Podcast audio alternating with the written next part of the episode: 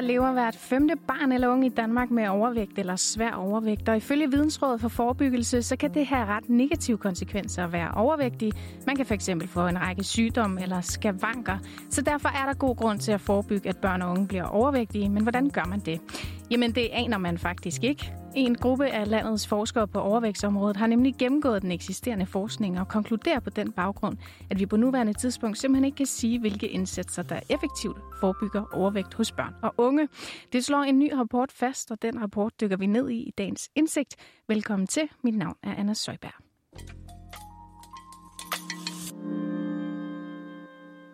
Hvis vi om ti år vil undgå at stå med de samme eller endnu større overvægtsproblemer, end vi gør i dag, så er vi ifølge flere forskere nødt til at gå helt anderledes til forebyggelsesopgaven, end vi gør i dag. I Vidensrådet for Forebyggelse har man derfor nedsat en arbejdsgruppe, der består af eksperter på overvægtsområdet, og de skulle skabe et overblik over, hvilke indsatser, der bedst forebygger udviklingen af overvægt hos normalvægtige børn. Jens Meldgaard Brøns er professor og overlæge på Steno Diabetes Center Aarhus og leder af National Center for Overvægt, og han har blandt andet stået bag den her rapport. Og lad os lige helt kort høre, hvad det er, man har fundet ud af.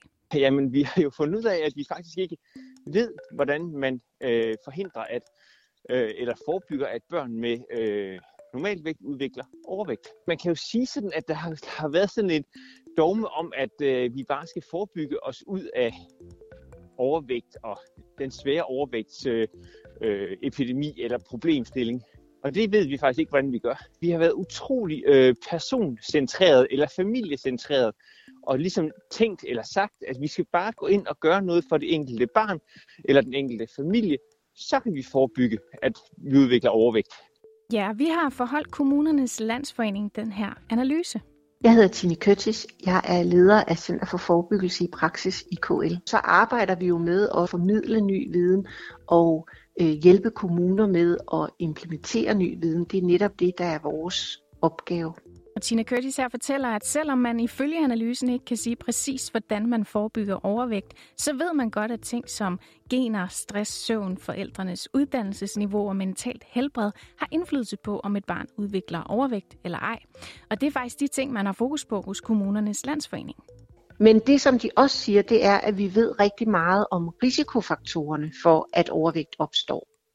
Det handler om mad og om fysisk aktivitet og om stress og mental sundhed og søvn og skærmtid og sådan nogle ting.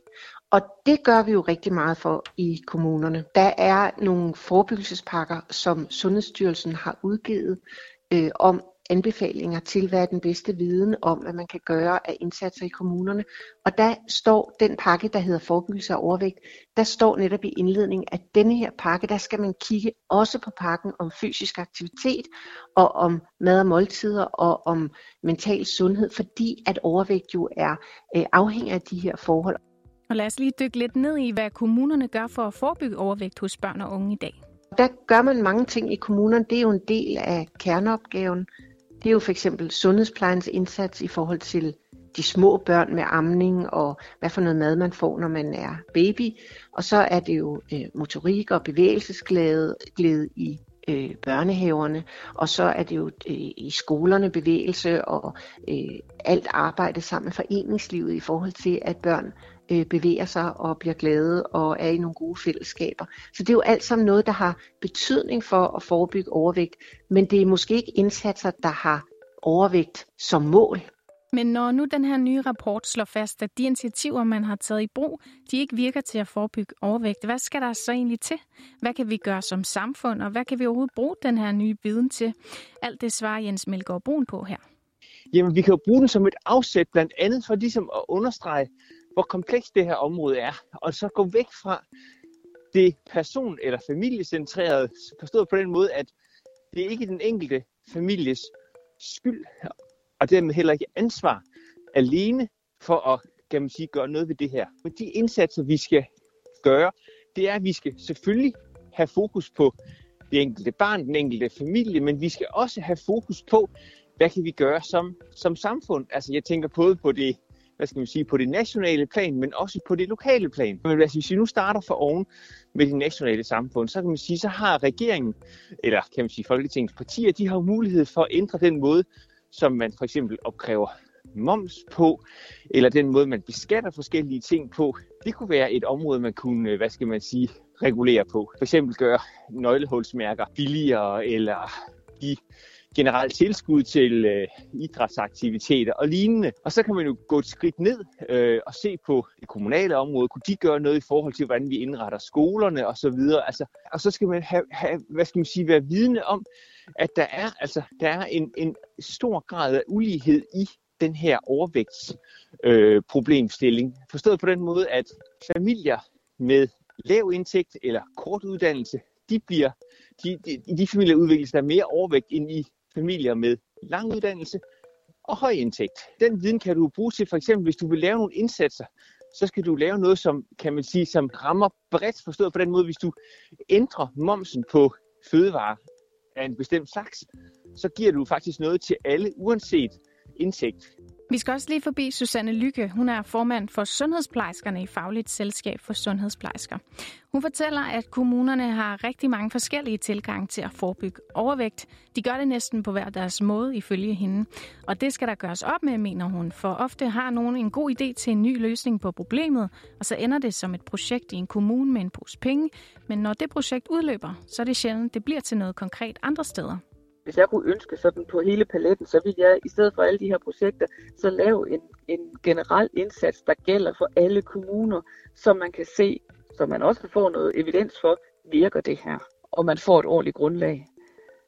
Men at man hæver serviceniveauet for alle kommuner, i stedet for at der kun er nogle enkelte kommuner, der måske har et rigtig fint serviceniveau i forhold til det her med at øh, have dialog med forældrene, kontakten og, øh, og screening i forhold til højde og vægt, når nu det vi taler om det her.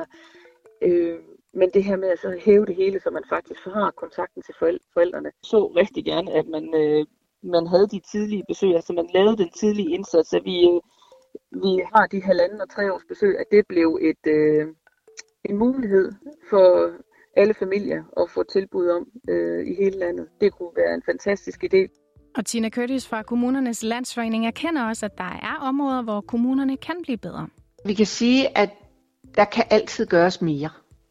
Og vi kan altid vide mere. Altså vi har altid behov for at vide mere.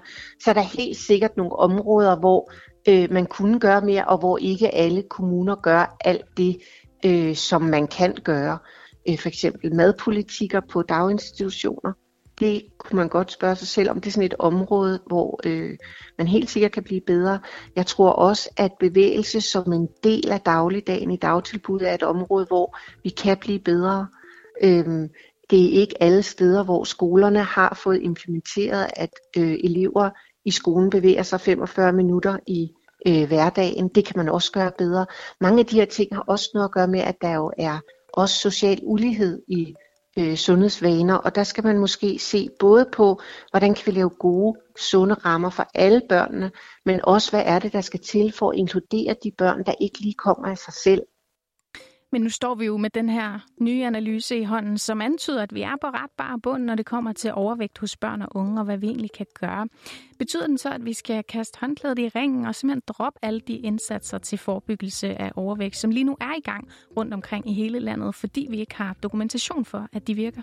På ingen måde, fordi de indsatser, der foregår, de alle, altså dem, de har set på, de alle, kan man sige, sundhedsfremmende, og de går typisk på, at man vil... Øh, ændre både den fysiske aktivitet og, og den måde, som, som mad bliver, bliver for, eller tilberedt og, og indtaget på i en, en sundhedsfremmende retning. Så det skal man endelig fortsætte med. Og man skal selvfølgelig fortsætte med de indsatser, der, der sker alle mulige steder ude i, i kommuner og regioner, som har det fokus. Ja, vi må altså følge med i, hvad forskningen senere kan vise om, hvorfor nogle mennesker har nemt ved at holde vægten, og andre har rigtig svært ved det. Og med det så nåede vi faktisk til vejs ende i dagens Indsigt. Den her udgave af Indsigt var sat sammen med Tobias Hægaard, og jeg var din vært, Anna Søjberg.